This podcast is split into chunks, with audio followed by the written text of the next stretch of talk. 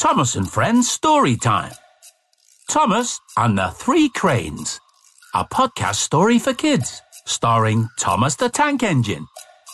Based on the Railway series by the Reverend W. Awdry, created by Britt Allcroft, read by Mark Moraghan and friends. This is a story about Thomas the Tank Engine, a cheeky little blue steam engine. He is the number one engine on Sir Topham Hatt's Railway and has a whistle that sounds like this. So let's begin our story. Thomas and the Three Cranes. It was a very busy day on Sir Topham Hatt's Railway, and Thomas had lots of jobs to do. First, Thomas had to pick up some passengers. Next, he had to pick up some coal trucks. Then Thomas raced to Brendam Docks. On his way, he saw Harold the helicopter. Those trucks look heavy. Do you need some help, Thomas? No thanks, Harold. I can do it. Sorry, can't stop. When Thomas arrived at Brendam Docks, everyone was busy. Engines were shunting trucks, and the cranes were loading them as fast as they could. What truck should I take next, Cranky? Those ones on the other side of the docks, Thomas. Wait a second. I'll move that cargo out the way. But Thomas was in too much of a rush. He didn't wait for Cranky to move the cargo, and he bumped into the trucks. Look out! The coal from the coal trucks and the timber that Cranky was unloading scattered all over the docks. One of the trucks even bent Carly's hook. Thomas! Thomas! But Thomas didn't hear Cranky calling. He was in too much of a rush. He raced away from the docks with no idea about the mess he had left behind. That night at Tidmouth Sheds, Thomas was feeling very pleased with himself. I've been a really useful engine today. But Gordon, Rebecca, and Percy had heard a different story. We heard you made a terrible mess, and Cranky was really upset with you. And you bent Carly's hook. And you didn't even say sorry. Oh no! I didn't know I'd done that. And I can't believe I didn't say sorry. Later that night, all the other engines were asleep. But Thomas was wide awake and thinking about the accident he had caused at the docks. I really wish I'd said sorry. Then later, as Thomas was drifting off to sleep, he heard a voice. Thomas! Thomas! Thomas was very sleepy. Who could be calling him in the middle of the night? Thomas crept outside to see who it was. Hello? Is anyone there? Thomas looked around. He couldn't see anyone. Then the voice boomed out again. Thomas! Thomas looked up. And there, high above Tidmouth Sheds, amongst the clouds, loomed three cranes Carly, Cassia, and in between them was Cranky. We need to talk to you, Thomas. Come up here. Thomas could see a steep railway track leading up into the clouds. Thomas was very nervous, but he puffed up, up, up the winding track until at last he reached the three cranes. Do you know what you did at the docks today, Thomas? Cranky asked, You caused a big accident. said Cassia, And you bent my hook. said Carly, I didn't realize it had happened. I'm really sorry. I'll do anything to make it right.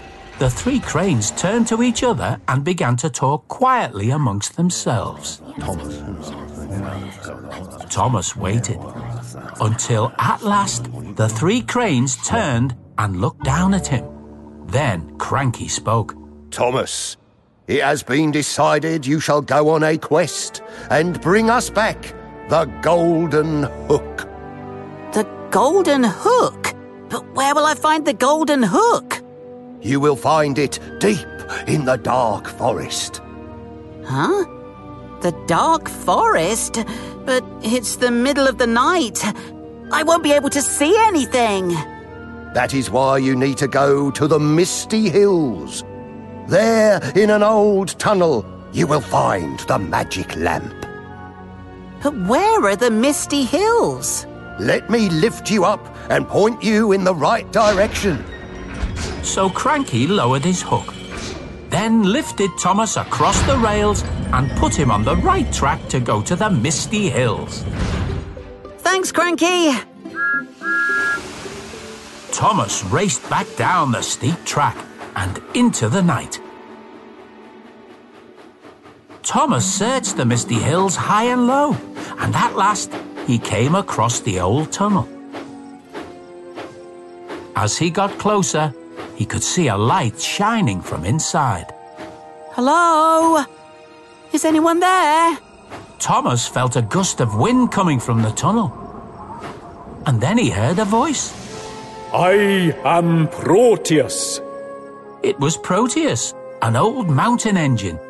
Legend had it that Proteus had a magical lamp. Proteus? I've heard tales about you. Wait.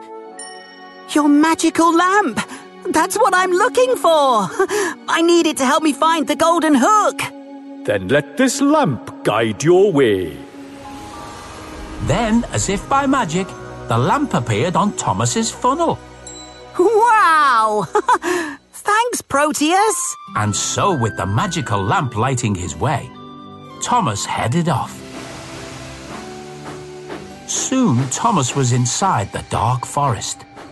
The light from the lamp made lots of shadows in the twisted trees, but Thomas couldn't find the golden hook anywhere. Then, Thomas heard an owl hooting.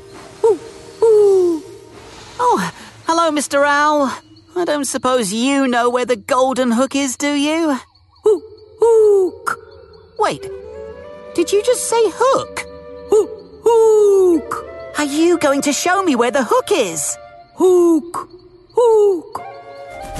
The owl took flight, and Thomas followed, deeper and deeper into the dark forest, until at last, Thomas and the owl came to a clearing. There in front of them, shining in the moonlight, was the golden hook. It was sitting on a truck, ready and waiting for Thomas to collect.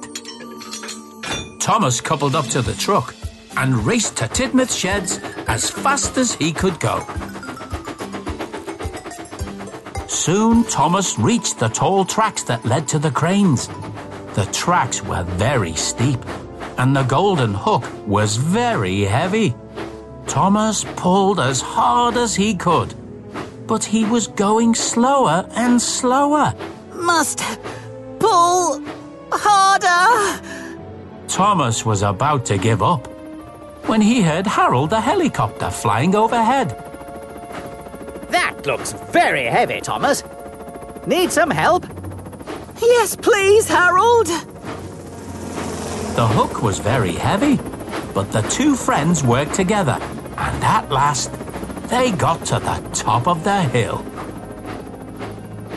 Oh, thanks, Harold. No problem, Thomas. Cheerio. Thomas arrived in front of Cranky, Cassia, and Carly. Ah, Thomas, I see you've brought us the golden hook. I have. And I'm sorry that I bent Carly's hook. I shouldn't have been rushing. And most of all, I'm sorry that I didn't say sorry.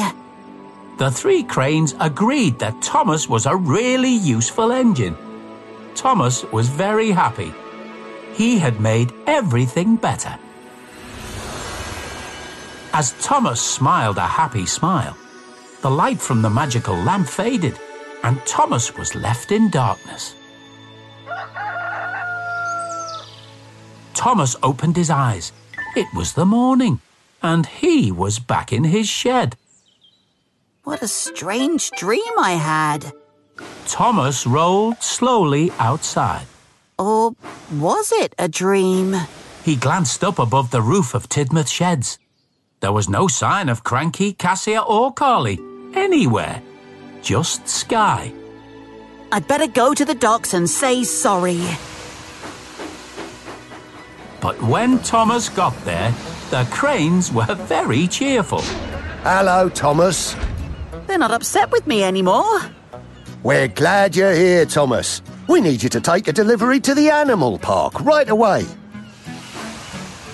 But Thomas was so excited that he went a bit too fast and bumped into some trucks. But this time, Thomas remembered to say sorry. Sorry! As Thomas pulled away, the morning sun was rising into the sky. It sparkled on the sea and across the docks. Carly's hook gleamed in the sunlight as if it were made of gold. Maybe it hadn't been a dream after all. The end. Listen out for other adventures with Thomas and Friends Storytime. Parents, if you like what you heard, please leave us a review and subscribe wherever you listen to your podcasts. Tell your friends too. Thomas and Friends is a registered trademark of Gullane Thomas Limited.